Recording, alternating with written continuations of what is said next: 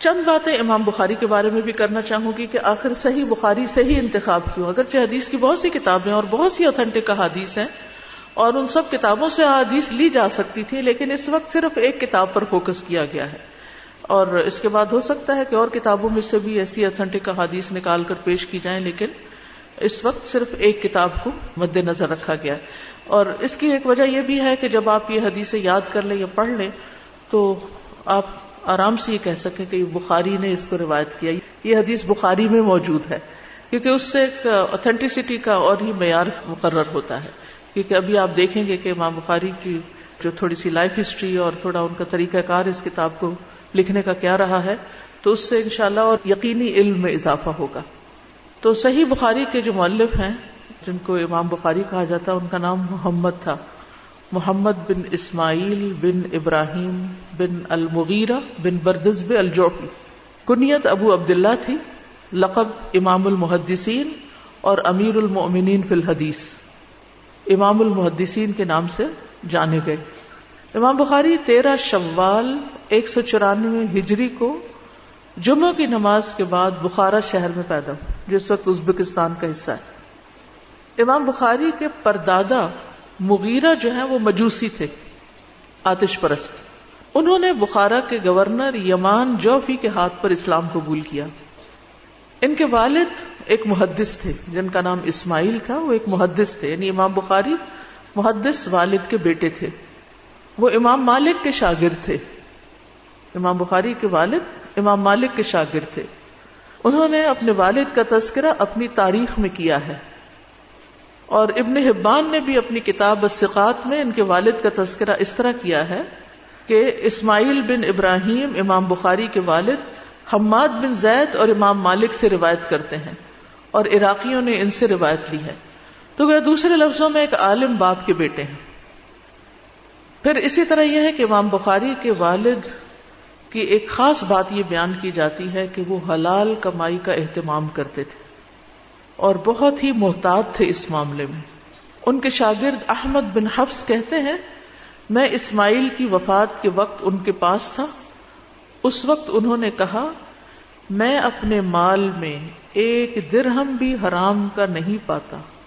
ایک درہم بھی حرام کا نہیں پاتا اور نہ ہی ایک درہم مشتبہ پاتا ہوں کہ اس میں کوئی شک ہو مجھے۔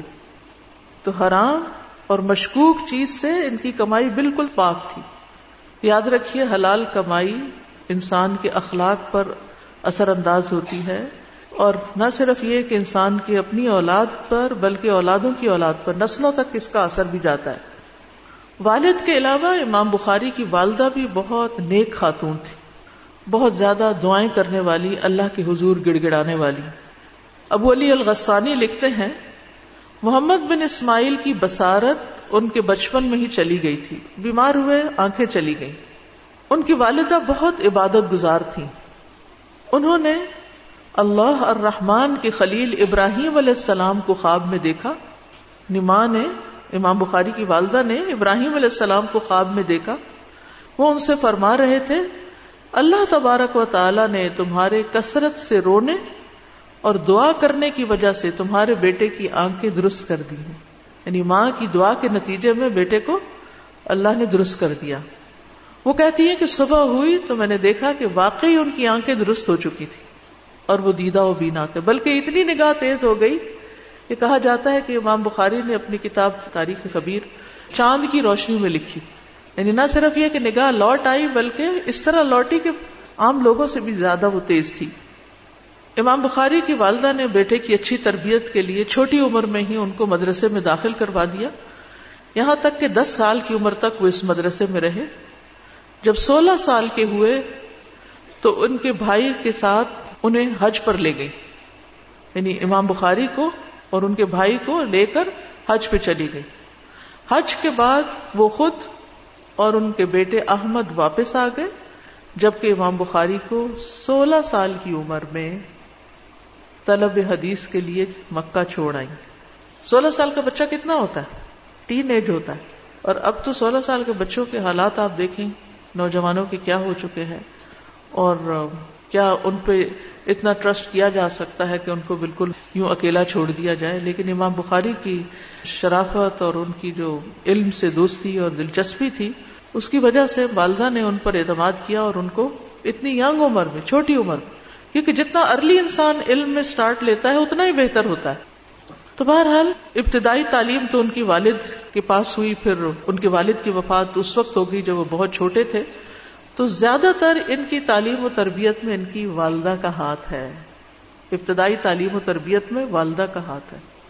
ان کی والدہ خود تو کوئی بہت بڑی اسکالر نہیں تھی لیکن انہوں نے امام بخاری جیسے بیٹے کو تیار کیا۔ تو ماں کا یہ ایک بڑا اہم رول ہے کہ وہ بچوں کی تربیت اس ڈھنگ پر کریں کہ وہ ان کے لیے صدقہ جاریہ بنے محمد بن نبی حاتم کہتے ہیں، میں نے ابو عبداللہ امام بخاری سے پوچھا، آپ کے ابتدائی حالات کیسے تھے؟ انہوں نے کہا، مجھے اس وقت حفظ حدیث کا شوق دیا گیا جب میں مکتب میں تھا۔ مکتب یعنی بالکل ابتدائی مدرسے میں۔ میں نے پوچھا، آپ کی عمر اس وقت کیا تھی؟ انہوں نے کہا، دس سال یا اس سے کم۔ آج ہم دیکھیں کہ کیا ہمارے دس سال کے بچے کو حدیث حاصل کرنے کا شوق ہے، انہوں نے تو شاید کبھی کوئی حدیث پڑھی بھی نہ ہو، کبھی کوئی سنی بھی نہ ہو، کیونکہ نہ ہمارے دلوں میں وہ اہمیت ہے اور نہ ہی ہم نے آگے اپنے بچوں میں وہ ٹرانسفر کی۔ تو بہرحال، دس سال کی عمر میں انہوں نے مکتب چھوڑ دیا، فارغ ہو گئے اس سے، اور پھر محدثین کے پاس جانا شروع کر دیا۔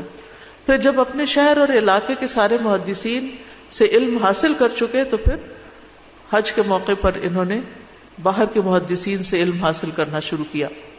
ان کا حافظہ جو تھا وہ بہت قوی تھا۔ بہت چھوٹی عمر میں ہی انہوں نے بہت ساری احادیث یاد کر لی تھی ابو عمر سلیم بن مجاہد کہتے ہیں کہ میں محمد بن سلام بیکندی یہ ان کے استاد ہیں امام بخاری کے۔ ان کے پاس تھا تو انہوں نے کہا، اگر تم اس سے پہلے آتے تو ایک ایسا لڑکا دیکھتے جس کو ستر ہزار حدیثیں یاد ہے یعنی چھوٹی سی عمر میں انہوں نے ہزاروں حدیثیں یاد کر لی۔ وہ کہتے ہیں، میں اس کی تلاش میں نکلا، یہاں تک کہ اس سے ملا اور کہا، تم ہو وہ جو کہتے ہو کہ مجھے ستر ہزار حدیثیں یاد ہیں. تو امام بخاری نے کہا، بلکہ اس سے بھی زائد، بلکہ جس حدیث کے بارے میں آپ مجھ سے سوال کریں گے، خواہ وہ صحابی سے مربی ہو یا تابی سے، ان میں سے اکثر راویوں کی تاریخ پیدائش، تاریخ وفات، رہنے کی جگہ، جائے سکونت بھی بتا سکتا ہوں۔ یعنی نہ صرف یہ کہ حدیثیں یاد ہیں بلکہ حدیثیں روایت کرنے والوں کے حالات بھی یاد ہیں۔ اور میں صحابہ یا تابین کی حدیث سے جو بھی حدیث روایت کرتا ہوں، اس کی ایک اصل ہوتی ہے، جس کو میں کتاب اللہ اور سنت رسول صلی اللہ علیہ وسلم سے یاد کرتا ہوں۔ تو ابتدائی زمانے میں ہی ان کے حافظے کے بہت سے واقعات موجود ہیں۔ اگر آپ ان کی بایوگرافی پڑھیں تو انشاءاللہ اللہ آپ کو بہت ساری اور بھی نئی نئی باتیں پتہ چلے گی، کیونکہ ہمارا کورس احادیث سے متعلق ہے، اس لیے میں بہت تفصیلات میں نہیں جا سکتی۔ لیکن ان کے حافظے کا اور ان کے علم کا حال یہ ہے کہ مشائق بھی ان سے متاثر تھے۔ یعنی جو استاد تھے، وہ اپنے اس شاگرد سے بہت امپریس تھے۔ اور بعض مشائق اپنی غلطیوں کی اصلاح ان سے کرواتے تھے۔ پھر بعض اوقات مشائق میں اگر کسی چیز میں اختلاف ہوتا تو وہ امام بخاری سے اس کا حل پوچھتے تھے۔ امام بخاری نے بہت سے علمی سفر کیے۔ سولہ سال کی عمر میں جب حج کے لیے روانہ ہوئے تو بعد میں انہوں نے مکہ سے مدینہ کی طرف رخ کیا۔ وہاں تعلیم حاصل کی اور وہاں مدینہ میں ہی تاریخ کبیر کا مسودہ چاندنی راتوں میں لکھا۔ ابن کثیر کہتے ہیں کہ امام بخاری آٹھ بار بغداد گئے۔ یعنی علمی سفر کے دوران آٹھ دفعہ انہوں نے بغداد کا سفر کیا اور ہر بار وہ امام احمد بن حنبل کے ساتھ اکٹھے ہوتے یعنی ان کے پاس بیٹھتے۔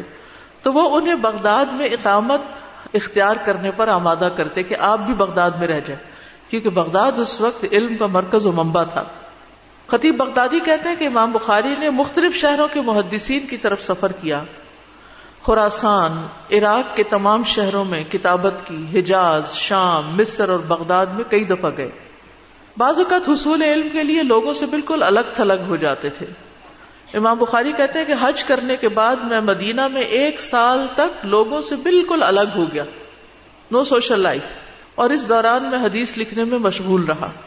پھر کہتے ہیں کہ حصول علم کے دوران وہ ہر سال حج کرتے تھے۔ وہ کہتے ہیں میں بسرا میں پانچ سال رہا۔ اس دوران میرے ساتھ میری کتابیں بھی تھی میں ہر سال حج کو جاتا اور واپس آ کر تصنیف کے کام میں مشغول ہو جاتا۔ یعنی کام کیا تھا؟ لکھنا پڑنا حج کرنا، پھر واپس لکھنا پڑنا اور کوئی چیزیں نہیں۔ پھر علل حدیث کے ماہر تھے۔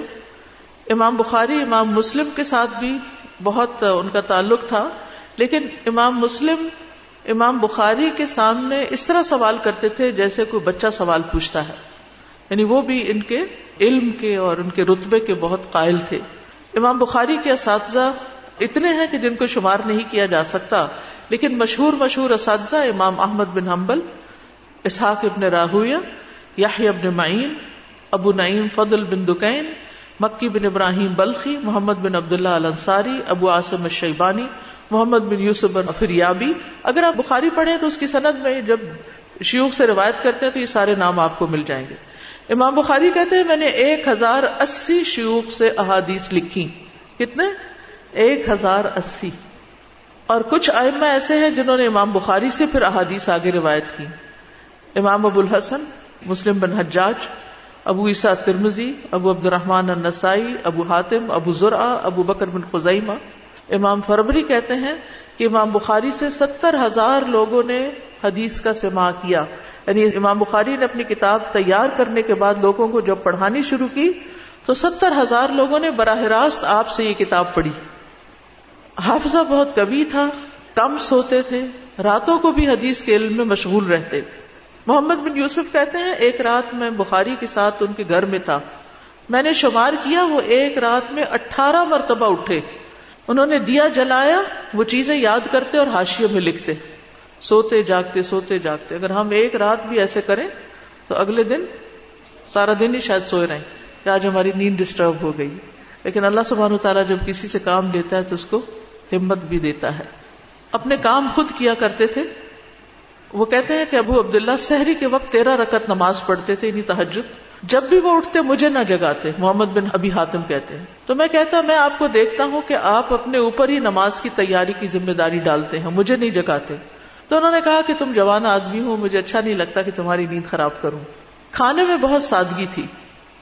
اصل میں یہ ساری باتیں بتانے کا مقصد یہ ہے کہ جب انسان کو بڑا کام کرتا ہے، تو پھر اس کے ساتھ اس کی باقی زندگی کیسے ہوتی ہے؟ ہماری دلچسپیاں پہننے، اوڑھنے، سیر و تفریح، میل ملاقاتیں، باتیں، فون، ادھر ادھر، ان چیزوں کے ساتھ ہیں۔ پھر ہم کہتے ہیں، اللہ تعالیٰ ہم سے کوئی بڑا کام لے لے۔ یعنی اپنے کو نہیں بدلتے، بس صرف آرزویں اور تمنا رکھتے۔ جبکہ کام کرنے والے اپنی بہت سی دل پسند، من پسند چیزوں کو چھوڑ دیتے ہیں، اپنے رب کی خاطر، اپنی آخرت کی خاطر، لوگوں کی خدمت کی خاطر۔ ابو الحسن یوسف کہتے ہیں کہ ایک مرتبہ محمد بن اسماعیل بیمار ہو گئے۔ ان کا کارورا طبیبوں کو دکھایا گیا۔ انہوں نے کہا، یہ کارورا ان عیسائی درویشوں کے کارورے سے مشابہ ہے جو سالن استعمال نہیں کرتے۔ تو امام بخاری نے تصدیق کی اور کہا، میں نے چالیس سال سے سالن نہیں کھایا۔ اگر ہمیں ایک دن سالن کے بغیر روٹی کھانی پڑے تو پھر ہم کیا کریں گے؟ انہوں نے اس کا علاج پوچھا کہ بیمار ہو گئے کوئی علاج بتائیں تو طبیبوں نے کہا اس کا علاج سالن ہے، ان کو سالن کھانا پڑے گا۔ تو انہوں نے علاج سے انکار کر دیا۔ حتیٰ کہ شیوخ اور دیگر اہل علم نے مجبور کیا تو روٹی کے ساتھ شکر لگا کے کھانے لگے۔ محمد بن ابی حاتم کہتے ہیں، کبھی امام بخاری پر ایسا دن بھی آتا، وہ سارے دن میں ایک روٹی بھی نہ کھاتے تھے۔ البتہ کبھی دو تین بادام کھا لیتے مثالے دار ہنڈیا اور بھنی ہوئی اشیاء سے پرہیز کرتے تھے۔ کیونکہ جب انسان ان کو کھا لیتا ہے، پھر سستی تاری ہو جاتی ہے، پھر سینے میں جلن ہونے لگتی ہے، پھر اس کے اوپر کچھ اور کھانا پڑتا ہے۔ پھر انسان کام پر فوکس نہیں کر سکتا۔ اسی طرح مساجد کا احترام کرنے والے تھے۔ ایک دفعہ کسی نے دیکھا، ان کی داڑھی میں ایک تنکا سا ہے تو انہوں نے نکال کے نیچے پھینک دیا۔ امام بخاری نے اپنی نظر اس پر رکھی اور اس کو اٹھا کے اپنی آستین میں رکھ لیا اور مسجد سے باہر جا کر پھینک دیا۔ کہ اگر میری داڑھی میں تنکا نہیں ہو سکتا تو مسجد میں کیسے پھینک سکتے ہیں اس کو؟ تو یہ ایک تقوی کی علامت ہے۔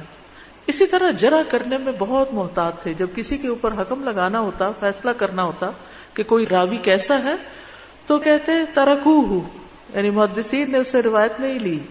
انکرا الناس، لوگوں نے اس پر انکار کیا ہے۔ المترو چھوڑ دیا گیا۔ فی ہی نظر۔ اس کے بارے میں یعنی ایک اور اوپینین ہے۔ سکت ان لوگ اس کے بارے میں خاموش ہیں۔ لیکن وہ بہت ایکسٹریم الفاظ استعمال نہیں کرتے تھے کہ ودا یعنی جھوٹی حدیثیں گڑنے والا یا کذاب بہت جھوٹا۔ یعنی جب کسی کے بارے میں کوئی اس کا فیصلہ کرنا ہوتا ہے کہ اس رابی کا درجہ کیا ہے، تو بہت احتیاط کے ساتھ۔ آج آپ دیکھیں کہ ہم کسی کے بارے میں بھی بات کرتے ہوئے کسی کی چھوٹی سی غلطی پر اس کو بہت بڑے بڑے لقب دینے لگتے ہیں اور بڑی بڑی باتیں کرنے لگتے ہیں۔ دونوں طرح سے تاریخ میں بھی زمین آسمان کے خلابے ملاتے ہیں اور اسی طرح اگر کسی پہ تنقید کرنی ہو تو اس میں بھی ہم حد سے بڑھ جاتے ہیں، فلاں کافر ہے، فلاں خارجی ہے، فلاں ایسا ہے، فلاں ایسا ہے۔ ان معاملوں میں زبان کو بڑی احتیاط سے استعمال کرنے کی ضرورت ہے۔ امام بخاری، آپ دیکھیں، فی ہی نظر۔ اس بندے کا معاملہ مشکوک ہے۔ زیادہ زیادہ آپ کیا کہتے ہیں؟ اس کا معاملہ مشکوک ہے۔ یہ باتیں سنت سے مطابقت نہیں رکھتی۔ اگر کسی کے متعلق آپ دیکھتے ہیں کہ وہ سیدھی رستے سے ہٹا ہوا ہے، تو احتیاط کے ساتھ اس کے بارے میں کوئی بات کریں امام بخاری کہتے ہیں، جب سے مجھے پتا چلا کہ غیبت حرام ہے میں نے کبھی کسی کی غیبت نہیں کی۔ وہ کہا کرتے تھے، مجھے امید ہے کہ میں اللہ سے اس حال میں ملوں گا کہ وہ کسی کی غیبت کرنے پر میرا مواخذہ نہیں کرے گا۔ یعنی اتنے کانفیڈینس کے ساتھ کہتے تھے۔ تو اس سے یہ پتا چلتا ہے کہ وہ کانشیسلی شعوری طور پر غیبت سے بچتے تھے۔ آج ہم میں سے کون یہ دعویٰ کر سکتا ہے کہ میرے امال نامے میں کوئی غیبت نہیں کسی کی؟ تو جس طرح لکمہ حرام انسان کی شخصیت کے اندر بگاڑ پیدا کر دیتا ہے، مزاج میں بگاڑ پیدا کرتا ہے، اسی طرح زبان کا غیر محتاط استعمال جو ہے، وہ بھی انسان کے اندر سے تقوی دور کر دیتا ہے اور پھر کاموں میں برکت نہیں ہوتی، زبان میں تاثیر نہیں رہتی۔ تو اس لیے بہت ضروری ہے کہ ہم جو دین کا کام کرنے والے ہیں، دین کے طالب علم ہیں، پڑھنے پڑھانے والے ہیں، ہم اپنی زبان اور اپنے لکمے اور ان چیزوں کے بارے میں بہت محتاط رہیں۔ امام بخاری بہت باریکی کے ساتھ اپنا محاسبہ کرنے والے تھے۔ محمد بن ابو حاتم کہتے ہیں، ایک دفعہ ہم فربر میں تھے، تیر اندازی کے لیے سوال ہوئے۔ ہم ایک راستے کی طرف نکل گئے، جو نہر کے دہانے کی طرف جاتا تھا، تو ہم تیر چلانے لگے۔ امام بخاری کا تیر پل کی اس میغ یا ستون کو جا لگا جو نہر کے اوپر تھا۔ وہ ستون پھٹ گیا۔ جب وہ ابو عبداللہ نے یہ دیکھا تو اپنے جانور سے نیچے اتر آئے۔ ستون سے تیر کو نکالا اور تیر اندازی چھوڑ دی۔ اور ہمیں کہا واپس چلو۔ ہم ان کے ساتھ واپس گھر آ گئے۔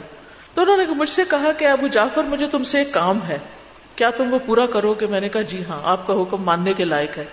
کہا، بہت اہم کام ہے۔ اور وہ چڑھائی چڑھنے والوں کی طرح لمبے لمبے سانس لے رہے تھے۔ یعنی ان کا سانس پھولا ہوا تھا۔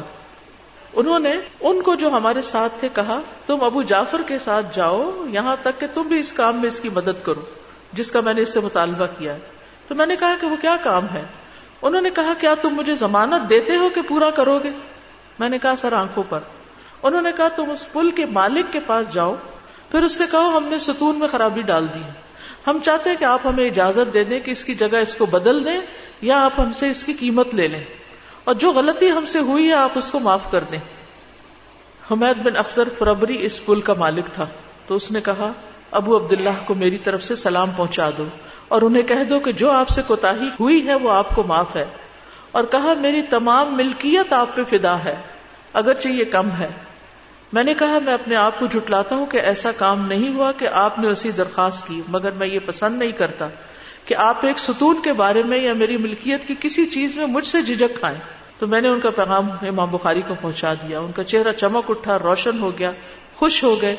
اور اس دن انہوں نے اجنبی لوگوں کو، مسافروں کو پانچ سو حدیثیں سنائی اور تین سو درہم صدقہ کیے۔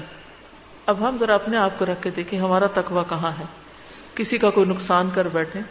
کیا ہم اس سے ذکر کریں گے؟ کیا ہم معافی مانگیں گے؟ کیا ہم اس کا نقصان پورا کریں گے؟ کیا ہمیں چین آئے گا؟ بعض اوقات کیا ہوتا ہے؟ ہمارے روڈ ایکسیڈنٹ جتنے بھی ہوتے ہیں، عموماً لوگ مار کے غائب ہو جاتے ہیں، بھاگ جاتے ہیں۔ لوگوں سے تو بھاگ جائیں گے، اللہ سے کیسے بھاگیں گے؟ اللہ تعالیٰ ہم سب کو معاف کر دے۔ کہ ہم نے جانے انجانے کسی کے حق میں بھی کوئی نقصان کیا کوئی خرابی کی۔ بازو کا تلدائی کی کوئی برانچ یا کوئی چیز یا اللہ کا کوئی مال ہمارے زیر استعمال ہوتا ہے اور ہماری غفلت اور ہماری کوتاہی سے اس میں کوئی نقصان ہو جاتا ہے تو ہمیں اس پر کوئی پریشانی لاحق نہیں ہوتی۔ تو ان سارے معاملات میں احتیاط جو ہے اور کانشیس ہونا اور فکر کرنا جو ہے یہ ایمان کی علامت ہے۔ اسی طرح ایک صاحب تھے ابو معاشر منابینا تھے۔ تو امام بخاری ان سے کہتے ہیں کہ آپ مجھے معاف کر دیں۔ انہوں نے کہا کہ کس بات پر؟ انہوں نے کہا ایک روز آپ ایک حدیث بیان کر رہے تھے۔ میں نے آپ کو دیکھا کہ آپ بہت خوش تھے اور آپ اپنا سر بھی ہلا رہے تھے۔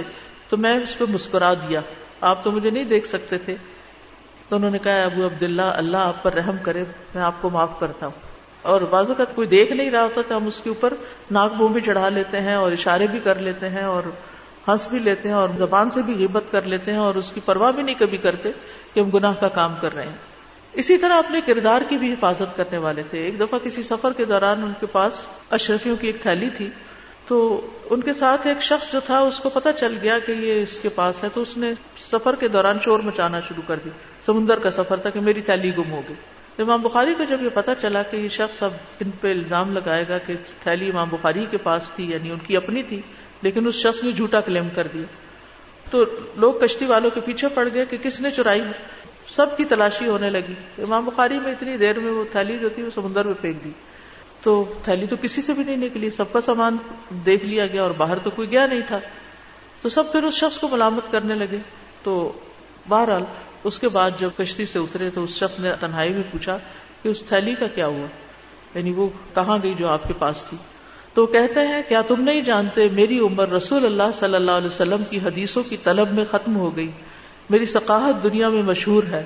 میرے لیے چوری کا الزام اپنے اوپر لینا کس طرح مناسب تھا کہ جس دولت کو میں نے ساری عمر میں حاصل کیا، وہ چند اشرفیوں کے لیے کھو دیتا یعنی اشرفیوں کا ضائع ہونا برداشت کر لیا، لیکن اپنے اوپر حرف نہیں آنے دیا۔ حصول علم میں ہر طرح کی قربانی دیتے تھے، حتیٰ کہ ایک دفعہ جب کھانے کی کوئی چیز نہیں تھی تو گھاس کھانا شروع کر دی اور کسی کو نہیں بتایا۔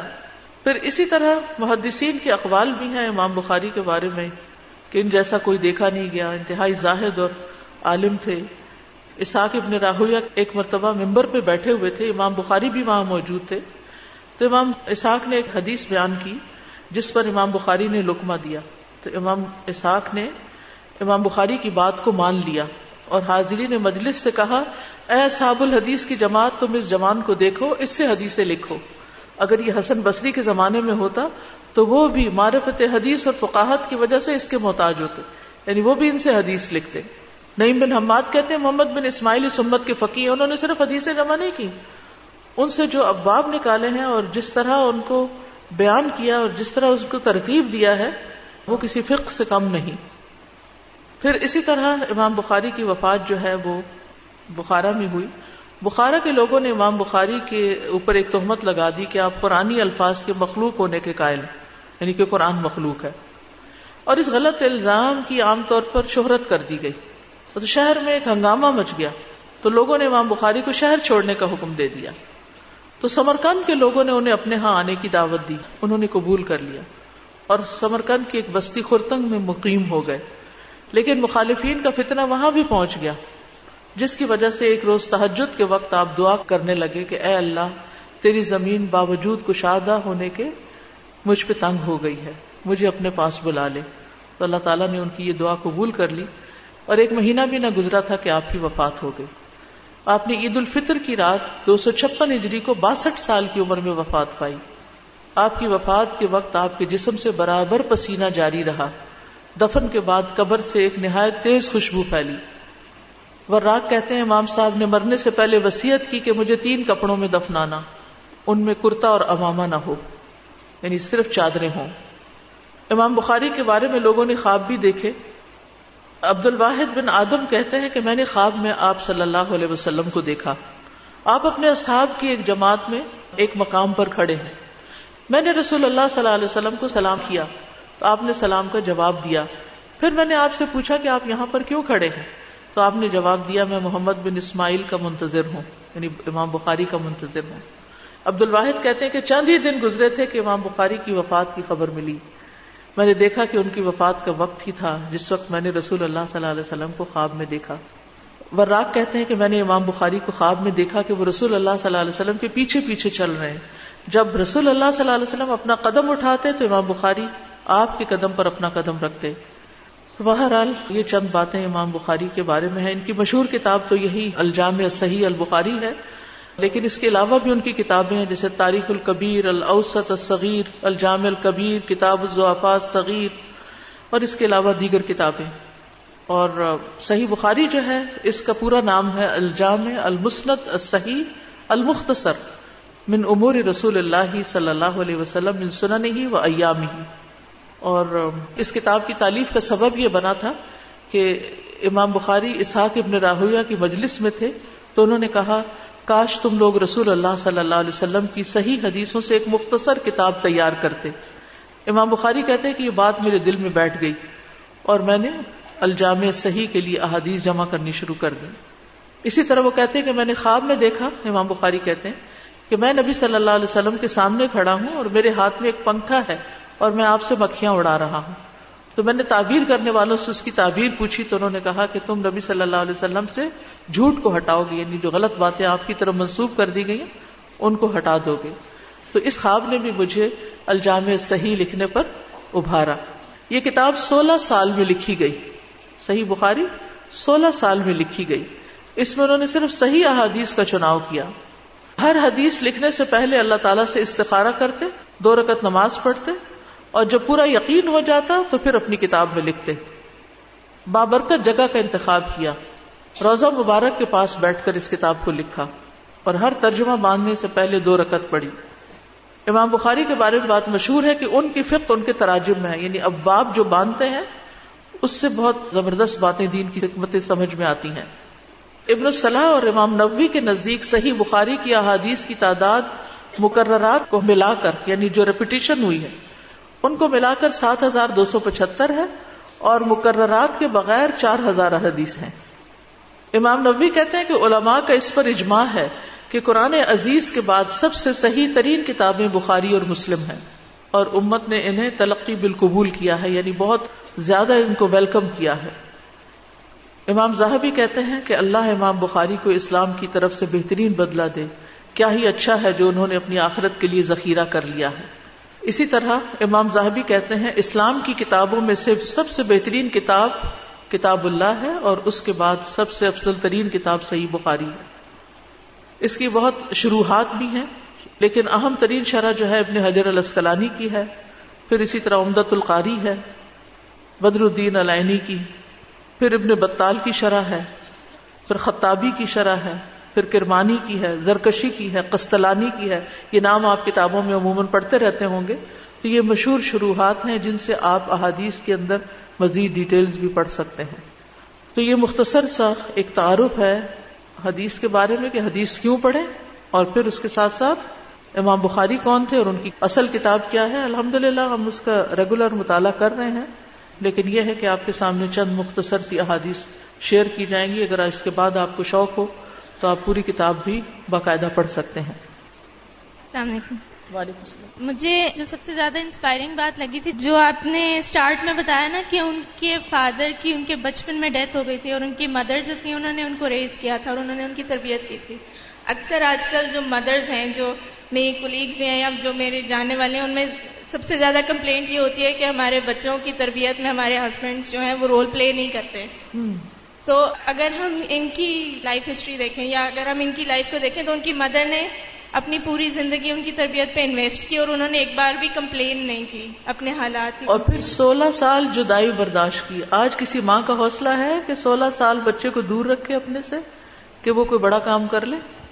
یعنی یہ جو امام بخاری کو سولہ سال کی عمر میں چھوڑ کر آئی تھی مکہ، وہ سولہ سال اپنا کام کرتے رہے اور جب کتاب مکمل ہوئی تو پھر واپس آئے تھے۔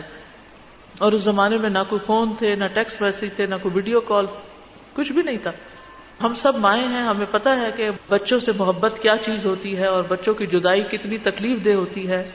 اور کس طرح یہ بھی اللہ کے راستے میں اپنے بچوں کو دینا اور ان کی جدائی برداشت کرنا اور ان سے اپنی دنیا نہیں، بلکہ اپنی آخرت کا سامان کرنا، ان کو صدقہ جاریہ بنانا، کتنی بڑی بات ہے۔ اس کے لیے بڑا حوصلہ چاہیے۔ اور یہ وہی ماں کر سکتی ہے جس کے ذہن میں یہ سارے مقاصد بہت واضح ہوں کہ وہ یہ کام کیوں کر رہی ہے آج دنیا کی تعلیم کے لیے تو ہم پھر بھی بھیج دیتے ہیں۔ چار چار سال کے لیے ڈگری کے لیے، پھر جاب کے لیے، نوکری کے لیے اور پھر وہ وہیں کے ہو جاتے ہیں۔ ماں باپ کو پوچھتے بھی نہیں ہے اور ماں باپ بڑھاپے میں ان کی جدائی میں رو رو کے دم توڑ دیتے ہیں۔ چونکہ ہم نے ان کی دنیا بنائی تو انہوں نے بھی اپنی دنیا ہی بنا لی۔ والدین کو پیچھے کم ہی پوچھا۔ تو اس لیے بہت ضروری ہے کہ اگر ہم واقعی چاہتے ہیں کہ سال نسل پروان چڑھے تو اس کے لیے ماؤں کا سال ہونا اور ماؤں کے ذہن میں ان سارے مقاصد کا واضح ہونا بہت ضروری ہے۔ سودا جی آپ کی جو لائف ہسٹری ہے بخاری کی، یہ پڑھنے کے بعد یہ بات بہت اچھی طرح سمجھ میں آ رہی ہے کہ اگر واقعی دین کی خدمت یا کام کرنا ہے، جیسے انہوں نے ایک کام کیا اور ساری زندگی لگ کے کیا اس کام کو تو اس کے لیے خود قرآن و سنت کو اپنی زندگی پہ لاگو نہیں کریں گے جب تک جب تک یہ ہو نہیں سکتا۔ کیونکہ بعض دفعہ ہم یہ سمجھتے ہیں کہ ہم قرآن کی کلاس میں چلے جائیں یا ہم بخار کی کلاس میں چلے جائیں، لیکن اس کے بعد پھر اپنی مرضی کی زندگی گزاریں۔ تو یہ چیز پھر ہمیں حسرتوں میں لے جاتی ہے اور پھر ایک گلٹ میں لے جاتی ہے کہ ہم قرآن پڑھتے بھی ہیں، لیکن ہم سے پتہ نہیں کام کیوں نہیں ہوتا۔ وجہ یہ ہے کہ ہم وہ زندگی کا پیٹرن نہیں بدلتے۔ اپنا، یا سوچ کا انداز نہیں بدلتے، یا ہم یہی کہتے رہتے ہیں کہ اس جیسے معاشرے میں رہتے ہوئے ہی اپنے آپ کو رول ماڈل بنانے کے لیے تیار نہیں ہوتے۔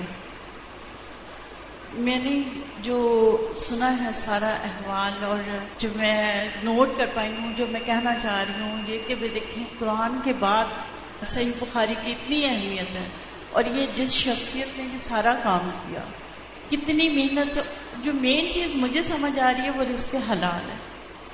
کیونکہ ان کی کمائی جو بیسک جس پہ وہ بیس جو تھی ان کی زندگی کی جو رزق انہوں نے کھایا وہ حلال تھا اس وجہ سے ان میں اتنی بات آئی۔ اور یہ خواتین کے لیے سمجھنا بہت ضروری ہے اور خواتین کا اس میں بہت زیادہ رول ہے کہ آج وہ رزق حلال کی طرف کس طرح مائل کرتی ہیں اپنے شوہروں کو اپنے بیٹوں کو خود وہ کس طرح سے اس طرف لے کے آتی ہیں پھر وہ اپنی اولاد کی تربیت کر پائیں گے بالکل۔ یعنی امام بخاری نے کتاب لکھنے میں سولہ سال لگا دیے۔ تو کیا ہم پڑھنے کے لیے دن کا ایک گھنٹہ نہیں نکال سکتے؟ ہم اتنا بھی نہیں کر سکتے کہ ہم اتنی تکلیف یا زحمت کر لیں کہ اس کو پڑھ ہی لیں سال ہر سال تک یہ کتابیں گھروں میں لائبریریوں میں بند کی بند پڑی رہتی ہیں اور نکال کے کھولنے کی زحمت گوارا نہیں کرتے۔ السلام علیکم۔ مجھے جو بہت خوش آئند بات لگی ہے اور جو ہم سب بھی مائیں پڑھ لینے کے بعد تھوڑا سا پریشان ہوتی ہیں بچوں کے سلسلے میں کہ انہوں نے خواب میں دیکھا کہ اللہ نے تمہارے رونے اور دعا کی وجہ سے ان کی آئی سائٹ درست کر دی ہے۔ اگر آئی سائٹ درست ہو سکتی ہے، اخلاق درست ہو سکتے ہیں مان درست ہو سکتے ہیں، ہم لگے رہیں۔ وہ جب تک کہ اس غم کے ساتھ انسان سوتا، جاگتا نہیں ہے اور اس لگن سے پکارتا نہیں ہے تو ضرور انشاءاللہ اللہ تعالی ہمارے لیے بھی سنے گا ہمارے بچوں کے لیے اور آئندہ نسلوں کے لیے جو دعا ہم کرتے ہیں اور کبھی مایوسی آنے لگتی ہے نہیں مایوس نہیں ہمیں ہونا۔ ان شاء اللہ ضرور جی سنے آج آپ دیکھیں تو ہر دوسری ماں اپنے بچے کے لیے پریشان شاید ہی کوئی ماں ہو جو یہ کہے کہ مجھے بچوں کی طرف سے کوئی پریشانی نہیں سب دین پر ہیں نمازی ہیں دین کی خدمت کرتے ہیں۔ شاید ہی کوئی ماں ملے ایسی۔ ہر دوسری ماں اگر دو بچے لگے ہوئے ایک طرف تو ایک کسی دوسری طرف لگا ہوا یعنی یہ پریشانی سب کی پریشانی ہے۔ لیکن اس پریشانی کا حل ہم کیا کرتے ہیں؟ ایک دوسرے کے سامنے رونا روتے رہتے ہیں۔ یا ماں باپ کو ستاتے ہیں، یا اپنی دوستوں کو بد مزہ کرتے رہتے ہیں، یا پھر اپنے دوسرے بچوں کے سامنے رونا دھونا کرتے رہے اس سارے رونے دھونے جو لوگوں سے ہم کر رہے ہیں نا، یہ اللہ کے سامنے کر لیں۔ سجدوں میں روئیں، تنہائی میں روئیں اور دعائیں کریں۔ پھر دیکھیں کیسے نہیں اولاد کی اصلاح ہوتی۔ یعنی کوششیں کرنے کے باوجود ساتھ ساتھ دعائیں۔ ہم سب چاہتے ہیں کہ ہم اللہ سے جڑ جائیں، اللہ کے قریب ہو جائیں۔ لیکن اس کا طریقہ کیا ہے؟ اس کا طریقہ یہ ہے کہ ہم بیچ میں سے لوگوں کو نکال دیں اور براہ راست اللہ کے سامنے فریادیں کریں۔ کسی کے سامنے بھی دکھ رونے کی کوئی ضرورت نہیں کہ وہ سارا رونا ایک جگہ کر دے کہ یہ میں نے اللہ کے سامنے رونا ہے۔ تحجد میں، سجدوں میں، جب خیال آئے، جب دل بھر آئے، جب پریشانی ہو، جب تکلیف ہو، بس وہ ساری اللہ کے سامنے۔ انما اشکو بتی و حسنی اللہ یعقوب علیہ السلام کی مثال ہمارے سامنے ہے۔ تو کس طرح اللہ سبحانہ تعالیٰ نے کئی سال کے بعد بیٹا لوٹا دیا اور کتنے بڑے مقام پر پہنچا کے ملایا۔ دعا قبول ہوئی نا؟ مایوس نہیں ہوئے۔ تو چاہے بچے چھوٹے ہیں یا بچے جوان ہیں یا بڑے ہیں، چاہے کتنے بھی بھٹک چکے ہیں بہک چکے ہیں۔ عبداللہ بن مبارک کے بارے میں آپ پڑھیں۔ کئی ایسی مثالیں ہیں کہ جس میں والدین کی دعاؤں نے بچوں کے رخ پلٹ دیے زندگی کے۔ استاذہ جی ایک امام بخاری کی جو زندگی ابھی ہم نے پڑھی، تو اس میں ایک چیز اتنی زیادہ مجھے اسٹرائک کر رہی ہے کہ ادر دین ان کا جو اکیڈیمک سارا کام ہے جو انہوں نے حدیث کلیکٹ کی، اتنی محنت کی۔ ادر دین دیٹ وہ پوری ہسٹری میں ایک خاموش سا کردار ہے کوئی بہت زیادہ باتیں نہیں وہ کرتے تھے۔ کوئی ان کا ایسا کوئی ہے کہ امام بخاری نے ایک دفعہ یہ کہا، یا ایک اسٹوڈنٹ کو یہ کہا، یا ایسے کہا۔ بس یہ ہے کہ انہوں نے ستر ہزار لوگوں کو بھی پڑھائی تو وہ حدیث آگے پڑھا دی۔ ہاں۔ ان پر الزام لگ تو بھی انہوں نے اس کی کوئی ہمیں نہیں پتا چلتا اینڈ میں تو انہوں نے موت ہی مانگ لی اللہ تعالیٰ سے۔ انہوں نے اس میں بھی کوئی یہ نہیں کہ اپنے آپ کو ڈیفینڈ کیا کہ میں اس میں بلیو نہیں کرتا یا اس طرح۔ اور جگہ چھوڑ دی اور اس کے باوجود آپ دیکھیں اللہ تعالیٰ نے کتنی قبول کی ان کی۔ اور مجھے ایسا لگتا ہے کہ اسی لیے قبول کی۔ ہم لوگ بہت بولتے ہیں ہم بات بہت زیادہ کرتے ہیں نوٹس کروائے جانے کے لیے۔ مجھے ایسا لگتا اور پھر آپ دیکھیے دو تین چیزیں نا، ایک تو یہ کہ مکمل فوکس، یکسوئی، کام سے کام۔ دوسرا یہ کہ اتنا بڑا کوئی کام کر جائے اور اتنے لوگوں کو پڑھا جائے، ستر ہزار لوگوں کو جو ہم میں سے کسی نے بھی نہیں کیا ہوگا، تو اس کے بعد بھی کوئی اللہ سے شکوا نہیں کہ اللہ میں نے تیرے دین کی اتنی خدمت کی اور آخری عمر میں آ کے مجھے یہ سلا ملا کہ لوگوں نے مجھے اپنے وطن سے ہی نکال دیا۔ اور میرے ساتھ یہ سلوک ہو رہا ہے۔ کوئی شکایت نہیں، کوئی شکایت نہیں۔ پھر اللہ ہی کی طرف رجوع۔ اور اللہ ہی کی طرف واپس چلے گئے۔ استاذہ، اللہ تعالیٰ نے ان کو جو میموری تو ایکسپشنل دی تھی ریمارکبل میموری تھی ان کی۔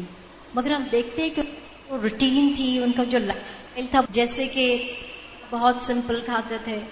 سالن کئی سالوں سے نہیں کھایا۔ کئی کئی دفعہ پورا دن روٹی نہیں کھائی۔ رات کو نیند ان کی مسلسل نہیں تھی۔ اٹھارہ اٹھارہ دفعہ رات کو اٹھتے تھے۔ تو میں یہ سوچ رہی تھی کہ how come he had so much of stamina کم کھایا کم سوئی اس کے باوجود انہوں نے اتنا بڑا کام کیا۔ So what was that special drive جو ان میں تھی؟ میں مجھے تو یہ حدیث یاد آتی ہے ایسی مثالیں جب میں پڑھتی ہوں کہ کم کھاتے تھے اور کم سوتے تھے اور پھر بھی وہ اتنا کچھ کر جاتے تھے۔ جیسے حدیث میں آتا ہے نا کہ جب کوئی بیمار ہو تو اسے کھانے کے لیے مجبور نہ کرو کیونکہ اللہ تعالیٰ اس کو کھلاتا اور پلاتا ہے۔ تو مجھے لگتا ہے کہ اللہ تعالیٰ ہی لوگوں کو ایسی ہمت اور طاقت دیتا اور کھلاتا پلاتا ہے کہ وہ اپنے کام میں لگے رہتے ہیں اور اللہ تعالیٰ ان کی ضروریات پوری کرتا رہتا ہے۔ جی استاذہ آج کے دور پہ جو ایک بہت بڑا فتنہ ہے وہ ہے حدیث کا انکار۔ تو جب ہم امام بخاری کے حالات پڑھتے ہیں اور ان کا مقام دیکھتے ہیں ہم یہ دیکھتے ہیں کہ انہوں نے کتنی محنت کی۔ اتنی محنت کی تو اس چیز کی افادیت کا بھی اندازہ ہوتا ہے۔ کہ ہم قرآن کو تو آج کے دور میں بہت سے لوگ بہت اہمیت دیتے ہیں لیکن احادیث کا وہ مقام جو ہے وہ اب آہستہ آہستہ ختم ہوتا جا رہا ہے۔ تو اس سے جب ہم امام بخاری کے حالات پڑھتے ہیں اور ان کو دیکھتے ہیں کہ کتنی امپورٹنٹ چیز تھی جس کے لیے انہوں نے اپنی ساری زندگی وقت بالکل۔ تو سنتوں کو زندہ کرنے کی ضرورت ہے۔ جب میں نے یہ صحیح بخاری کا یہ ساری باتیں پڑھی تو مجھ میں یہ شوق پیدا ہوا ہے کہ میرا دل چاہ رہا ہے کہ میں آج سے ہی صحیح بخاری پڑھنا شروع کر دوں۔ لیکن میری یہ خواہش ہے کہ الہدا جیسے ادارے میں ایک پورے پلان کر کے سارا یہ صحیح بخاری پڑھائی جائے۔ جو اسٹوڈینٹس قرآن کی تعلیم حاصل کر لیتے ہیں تو اس کے بعد صحیح بخاری کے لیے بھی مطلب اس کے لیے کوئی کورس ہونا چاہیے۔ میں ریکویسٹ کروں گی انتظامیہ سے کہ اس پروگرام کے بعد ساری برانچز میں اور سوت القرآن کلاسز وغیرہ میں قرآن کے بعد جو اسٹوڈینٹس قرآن پڑھ چکے ہیں، ان کے لیے حدیث کورسز کا اور حدیث پڑھانے کا انتظام کیا جائے۔ استاذہ، دو باتیں میرے ذہن میں آ رہی تھی ایک تو میں اتنا امپریس اس بات سے ہوئی کہ ان کے والد اور وہ خود، وہ بیٹا کہہ رہے ہیں، میں نے کبھی غیبت ہی نہیں کی۔ اور والد کہہ رہے ہیں کہ کوئی شک کا مال بھی نہیں ہے میری اس میں۔ اور یہ کانفیڈینس مطلب ہائٹ آف کانفیڈینس ہے اپنے کسی عمل کے اوپر۔